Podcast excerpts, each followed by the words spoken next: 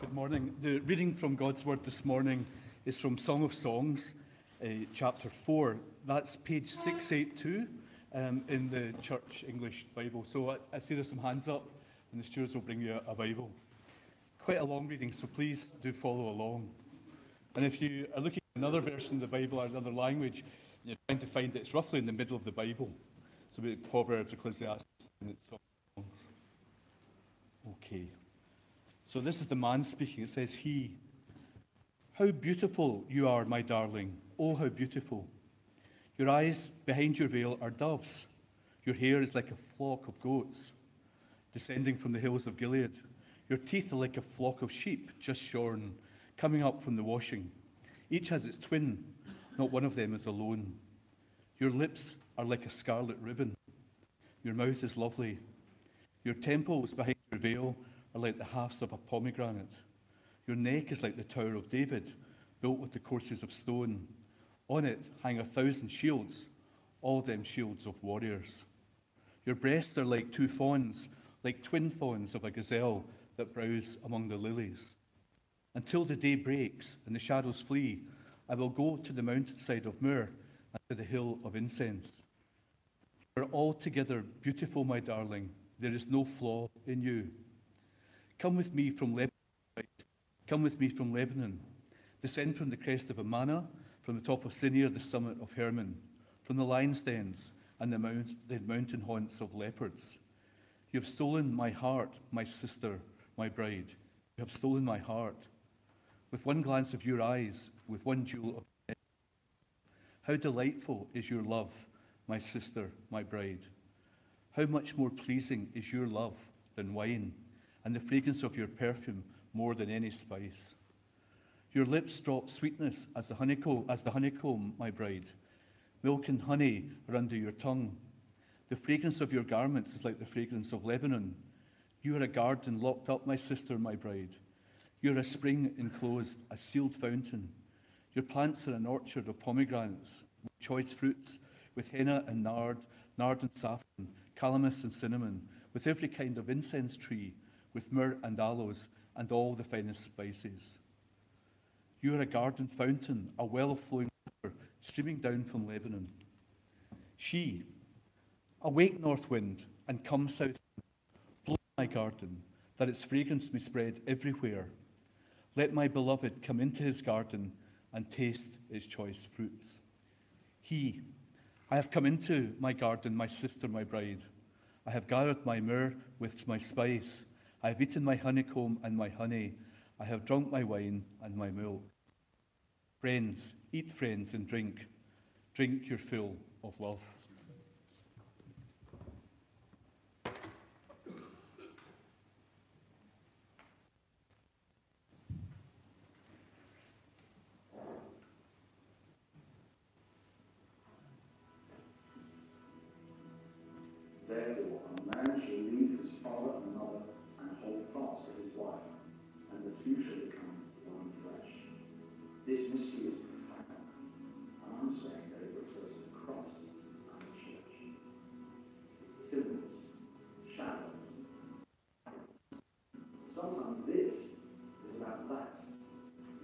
Are about love. Signatures are about promises. Fireworks are about celebrations. Poppies are about war. And marriage is about the Christian gospel. This mystery is profound, says Paul, and I'm saying that it refers to Christ and the church. So the wedding begins with the groom waiting up front. He has pursued his bride and won her, and now he just has to wait. And when she eventually comes, holy stands and stares at the beauty of the immaculate dress, pure and white and spotless. She gets presented to him, and they declare that they have no other partners. They hold hands. They make promises to have to a whole, for better for worse, forsaking all others as long as we both shall live. They exchange rings, sign the promises they have just made. They sign their names. Then, as the ceremony concludes, they walk back to them, united as one. Everything he has is hers, and everything she has is his. Everybody celebrates with a meal. Later, they will express their physical union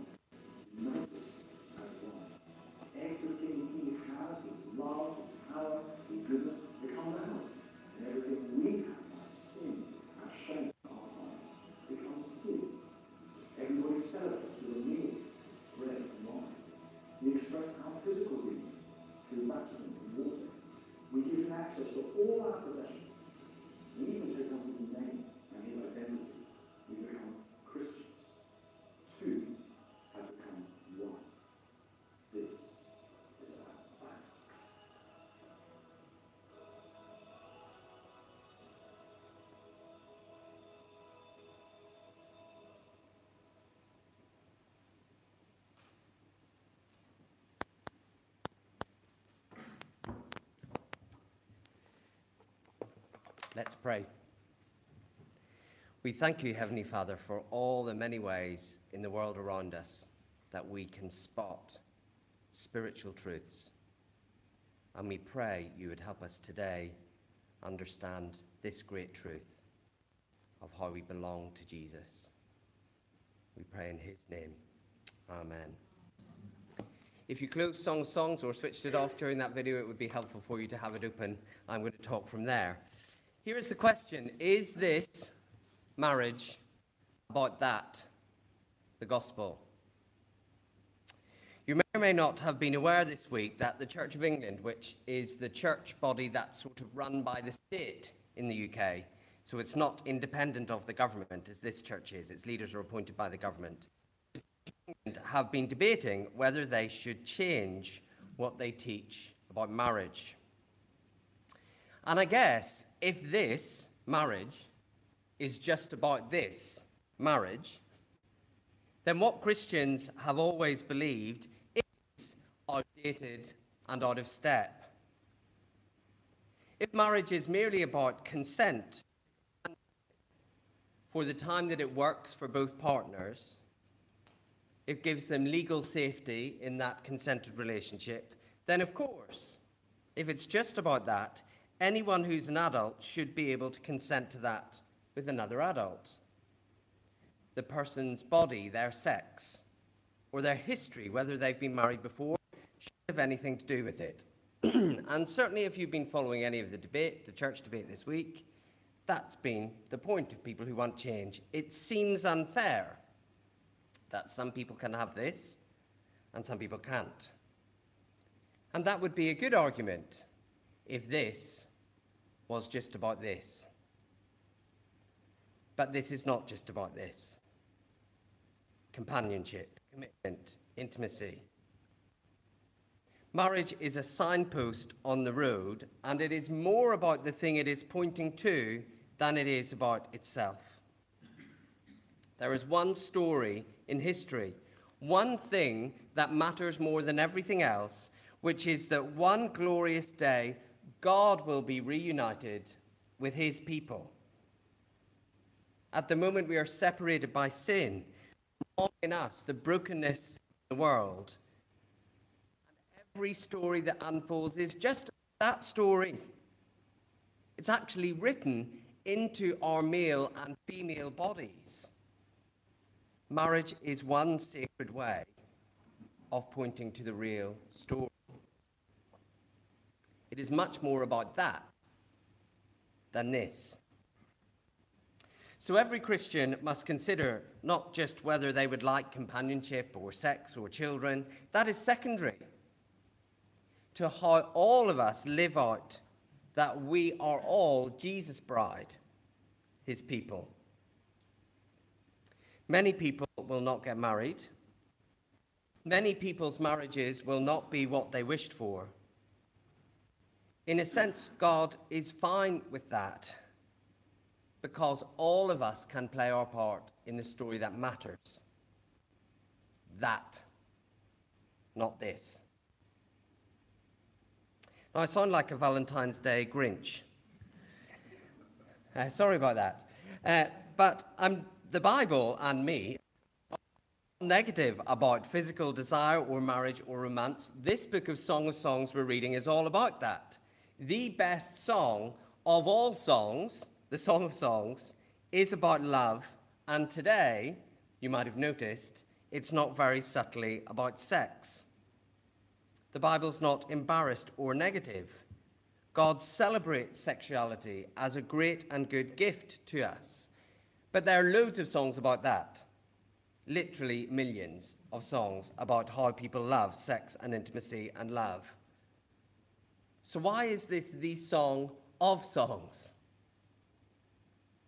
Well, the best song of all songs is the one that opens up that that deep, intense, God given desire we have points beyond itself to an all consuming, all fulfilling passion rooted in the very reason the universe exists the way Jesus.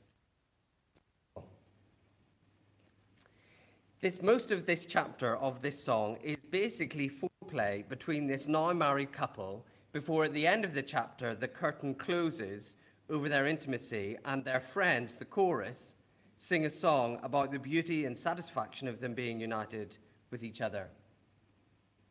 But I want to say, hidden in this chapter are actually three melodies, three tracks, three different.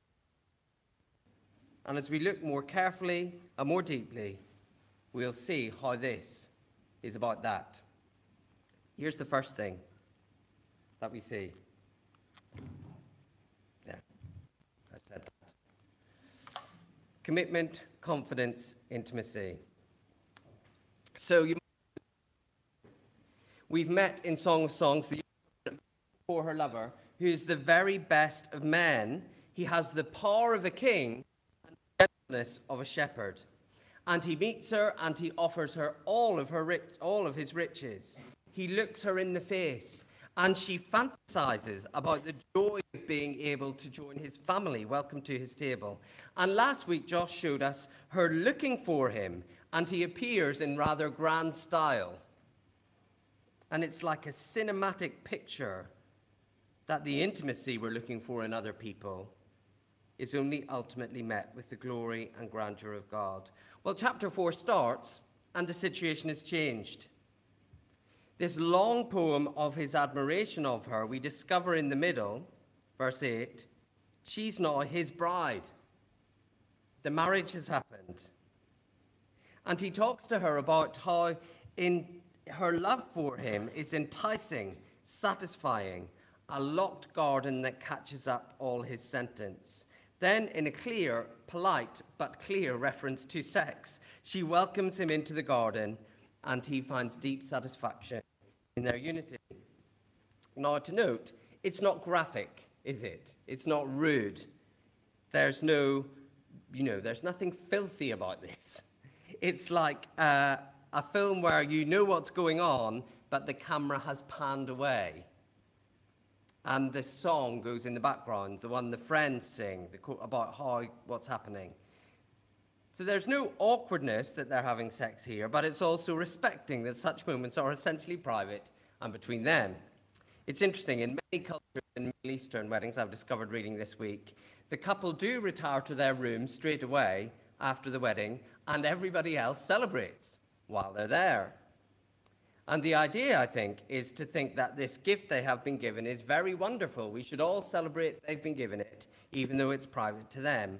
Western mindset is very different. We think sex is only good if I'm included. And that's what we think about it. We don't celebrate other people enjoying that, but other cultures are different. So there's a song here. It's a good song. The searching, the longing, the desire for each other is followed by a commitment, then a building of confidence between them, and then the deepest possible intimacy. There's good insight here into the way dating or courtship and then marriage and then sex should work. All of this is a precious gift which we damage by being intimate too quickly or demanding sex abusively in a marriage where there's no confidence between people. There should be a time of longing, a time when you're overwhelmed with love but holding back, and commit to each other, become bride and bridegroom, and then in the safety of that commitment, you can give this intimate appreciation of each other. It is mostly the groom doing that in, uh, in our story, and I think that's probably, given the way that power works between men and women in the world, it's much more dangerous in the world to be a woman than a man. It's often the man's job, particularly, to admire and assure and create safety and confidence in the beauty of his wife. And that makes happy possible. He learns to define beauty as the person he's now married to. And none of the rest of us need to know the details of that. We just know it's happening. And we think it's good that it is. There's a song here. Track one Keep intimacy for marriage. It's saying what Christians have always thought sex is for marriage. But also, I think it's saying keep these deep, personal words of appreciation and love and honor. Hold back that deepest part of yourself, your deepest feelings, until you've created this safe and happy space of commitment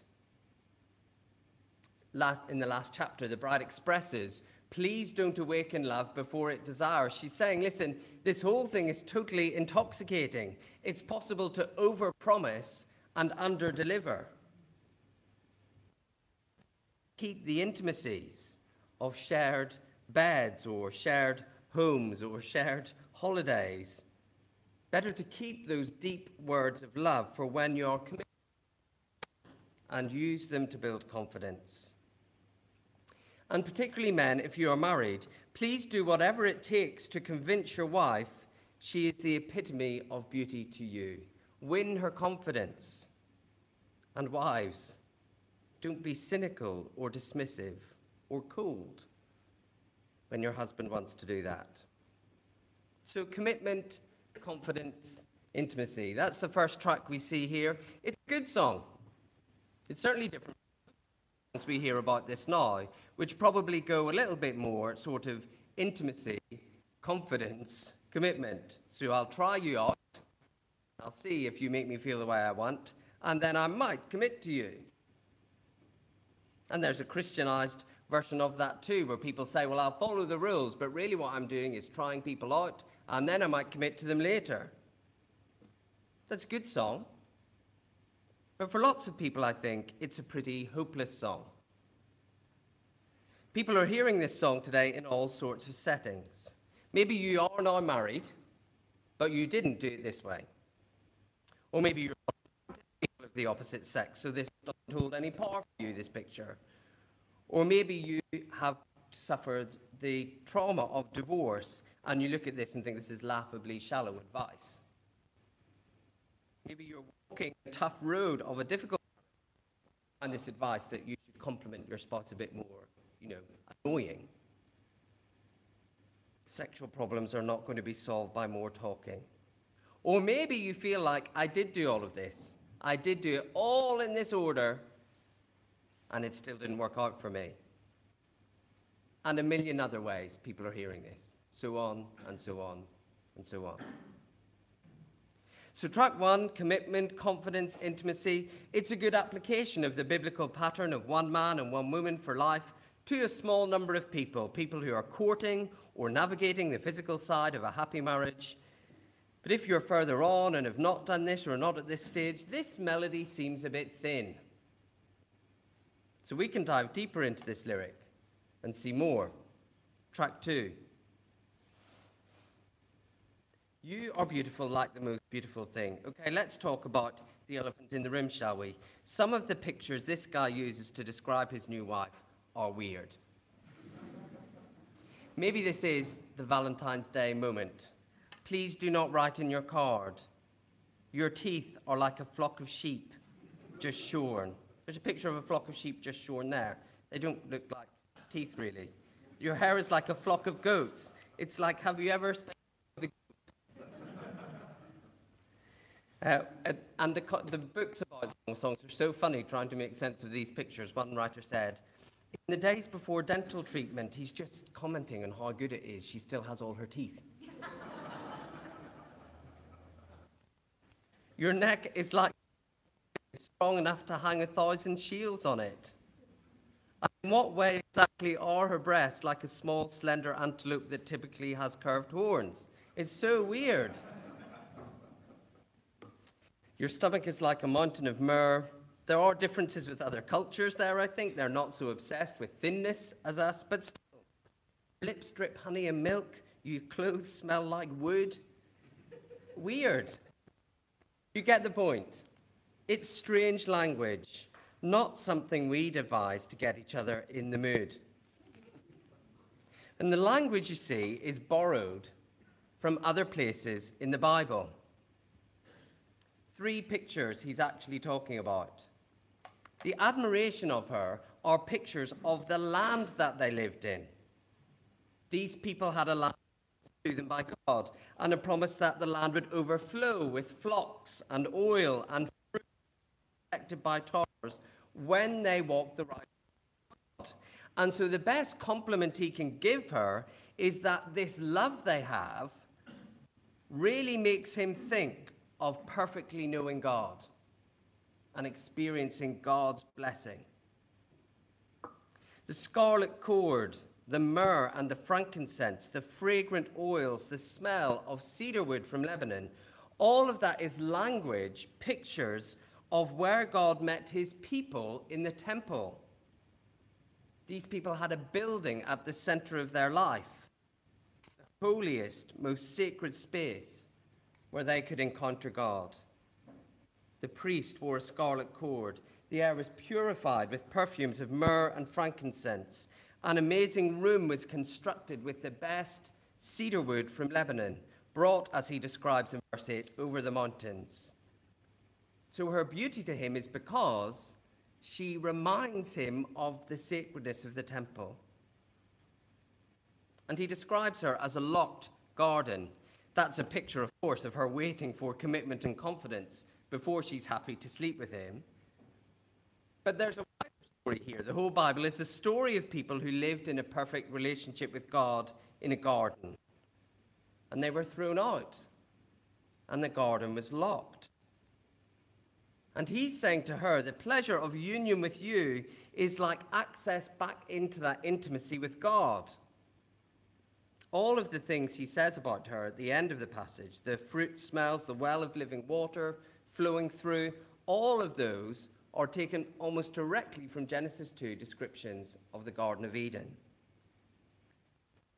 He desires her, but the best thing about their intimacy or beauty calls him to look higher to be blessed by God, knowing relationship with God, intimacy with God restored. Can you see that the language is just beginning to say that this is actually about that? He thinks she's beautiful, but the biggest thing in his gaze is not her beauty. He's not lusting after her, but rather saying, you know, it's weird, isn't it? He's not looking at her and saying, Oh, your hair's so beautiful. What does that make me think of? Oh, yes, the goats.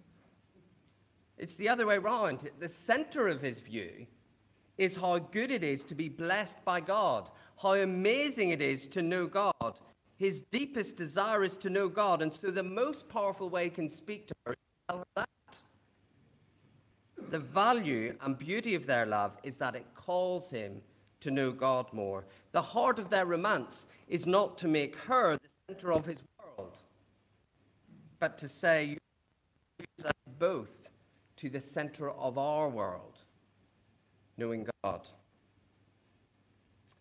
No, there's something really profound and deep here that I don't really understand yet. So come and talk to me afterwards if you've got any clues. But there's much of the way the Bible talks about femininity is nothing to do with like makeup or like staying at home and being a housewife or other like stupid ways Christians have talked about femininity. But rather, the Bible talks about how women's bodies echo the structure and the function of the land and the temple garden in the way that men's bodies don't. Women embody what it means to meet with God. And the groom would agree with that. There's something mystical about this, but one person I read this week pointed out that when God became human, with a woman's consent, he took up his first residence in a woman's body. I'm reading the Old Testament, that shouldn't be surprising because all of these pictures where God lives, the land, the temple, the garden, are compared to femininity. But let's be practical here. Her beauty to him is because she opens up what it means to know God. And that song is a good one. It is teaching us that romance and passion should be shaped. Our desire should be for someone who brings us to know God in a deeper way. This whole thing we've been doing over these last few weeks, that sort of sexuality and spirituality are very closely linked, makes some of us feel a bit sort of weird. Now, it is interesting. I think that's just us. So I was listening to the radio this week, and there was a song by Ellie Goulding playing. There's been a lot of song lyrics in this series, hasn't there? Josh even did some singing last week. I'm not going to do that. Uh, but Ellie Goulding is singing a song this week all about, it's called Savior, and it's all about like how her boyfriend, her partner, is saving her. And she says in the language, I think something like it's a spiritual thing. So this sort of closeness of sexuality and spirituality, it's not weird. We are just really messed up about sexuality. We are taught sex is an amazing physical feeling, so get it as much as you can. And Christian teaching that goes wrong, or secular teaching just says people have a right to have that feeling when they want. Or maybe you've been brought up in a very conservative religious environment, and so the whole thing has just been very taboo. Know, sex is for heterosexuals to have in marriage if that's yourself. That is it. But if Jesus is the lover of our souls, he can get into our desires and change what we want. And someone who knows Jesus in this intimate way will be transformed into desiring a person who helps them get to know God better. We are used to talking about sex as a thing. It's a thing that I want. But sex is union with a person. And here in Song of Songs, it's saying it should be union with a person whose beauty I love because they reflect and honor and love Jesus, who is the most beautiful thing to me. Men are treading somewhere sacred, temple like, when they then approach a woman who displays this fruit of knowing God. Now, there's so much I could say about this. It's just worth saying, isn't it? We are just so utterly miles away from our pornified culture.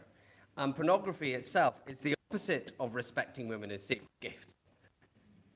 And Christian men often talk in a way that's not, not sort of like saying, oh, pornography is really great, but they still talk in a way that is very demeaning to women. There was this terrible trend that went around a few years ago of pastors putting in their Twitter bios about how they have smoking hot wives.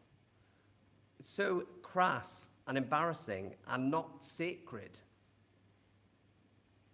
I think a lot of men believe, I don't know whether women believe this, a lot of men believe that, you know, when you're single, keep your lust under control, but when you're married, all your selfish lusts can just be set free. And the picture is totally different. It says, rather than that, are desiring the deepest possible union with someone who reminds, God's beauty.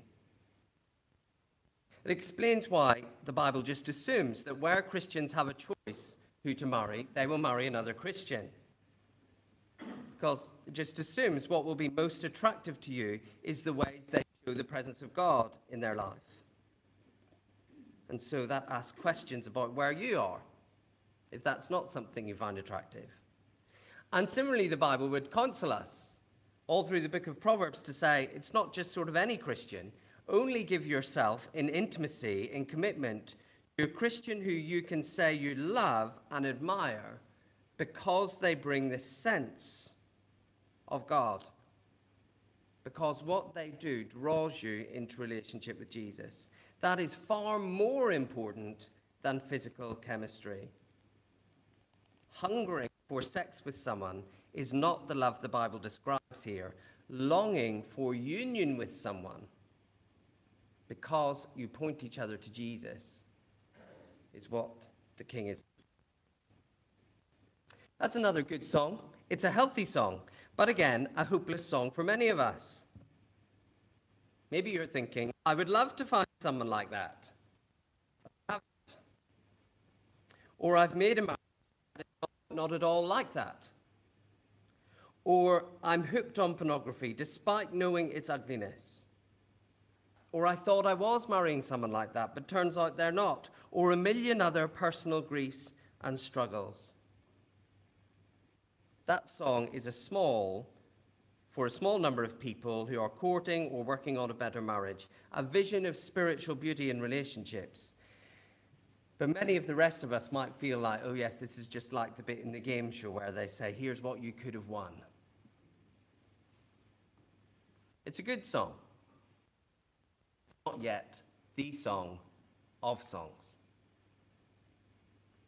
Because track three says, this is about that.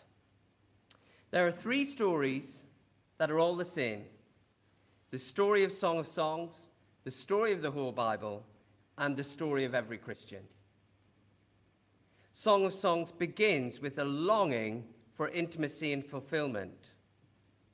She approaches the king seeing her own ugliness, seeing the things that she has done and had been done to her, and the way others look at her. That's the story of the whole Bible. Begins with intimacy being lost and longed for. And it's the way many people approach Jesus, if you read about him in the Gospels. And it is the way you must have felt sometime or other if you're a Christian now longing for intimacy, but knowing your own mess. In Song of Songs, to her delight, she finds her king and he loves her. He, wants her in his family, like the people Jesus called his brothers and sisters, like you if you've really met Jesus. She realizes it's God Himself she's encountering just like you have if you've met Jesus. There's a wedding. And you have been united to Jesus when you came to faith in him. There is a symbol, a ceremony, like a ring, a baptism that expresses publicly your personal union with Jesus. That's why baptism is important. There's a word we use both for weddings and for theology. It is the word consummated. A marriage is consummated when the couple sleep together. Everything in his plan for the world is consummated when Jesus returns and he's united with his bride, his people. All of God's plans in history will be consummated then, and he will, as we've heard read today, wipe away every tear. It will be a perfectly satisfying experience of being welcomed. And where we sit now, if you're a Christian today, is after the commitment, but before the consummation. Jesus is committed to us. We are married to him, but we're not with him yet.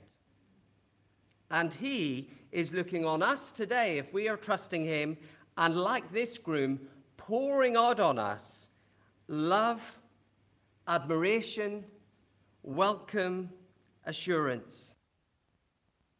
We come to him unsure or aware of our sin or bored or spiritually flat. And he says to us, Listen, I delight in the ways I see God shaping you the way the blessings of God are in evidence in you.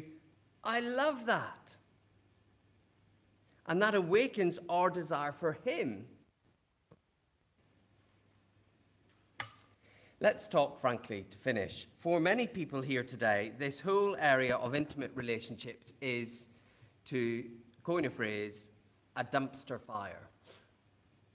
It is everything messed up you have grief that you have been abused or mistreated.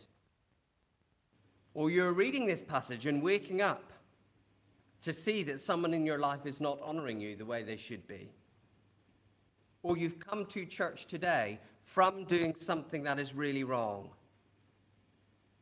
Or you've done it all right the way Christians told you you should do it and it didn't work out. Or you're just longing for the intimacy described here. And sometimes I'm afraid what you might have heard from the church, if you're feeling like that, is that you should be happy. You should be joyful. Don't you believe that Jesus is enough? And that is a dangerous half truth. That is not respecting at all the grief and brokenness we have to walk through now. The consummation is coming. We will perfectly know one day the deep and everlasting comfort face to face with Jesus. He will be united with us. He will wipe away every tear. That is coming, but for the moment, maybe, what you need us is just to weep with you. But not just that.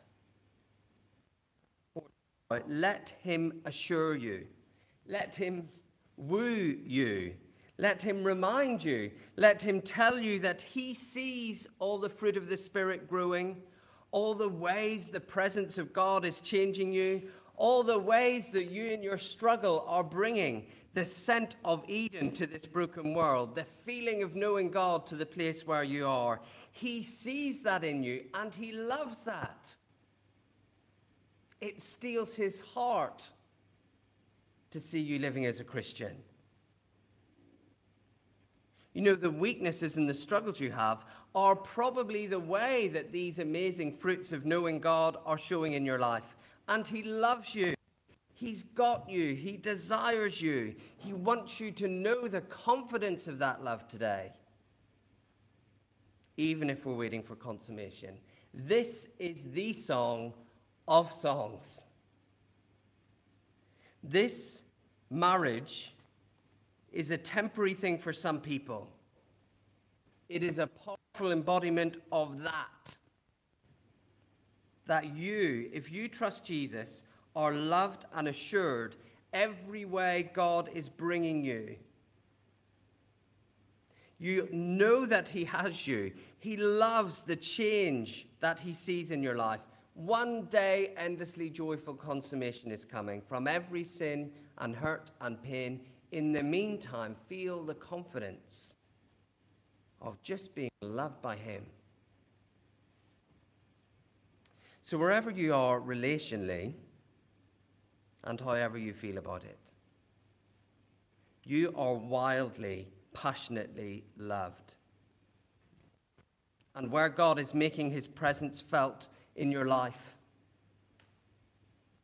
Jesus is ad- admiring you, delighting in you, and wants you to be assured.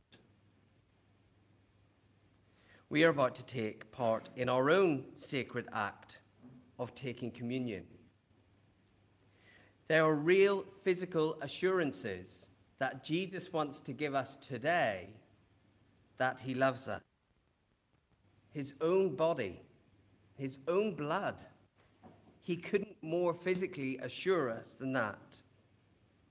His death to bring us to God, giving up his life for us, makes him the most trustworthy groom. As we eat and drink today, we can be assured he looks on us with love.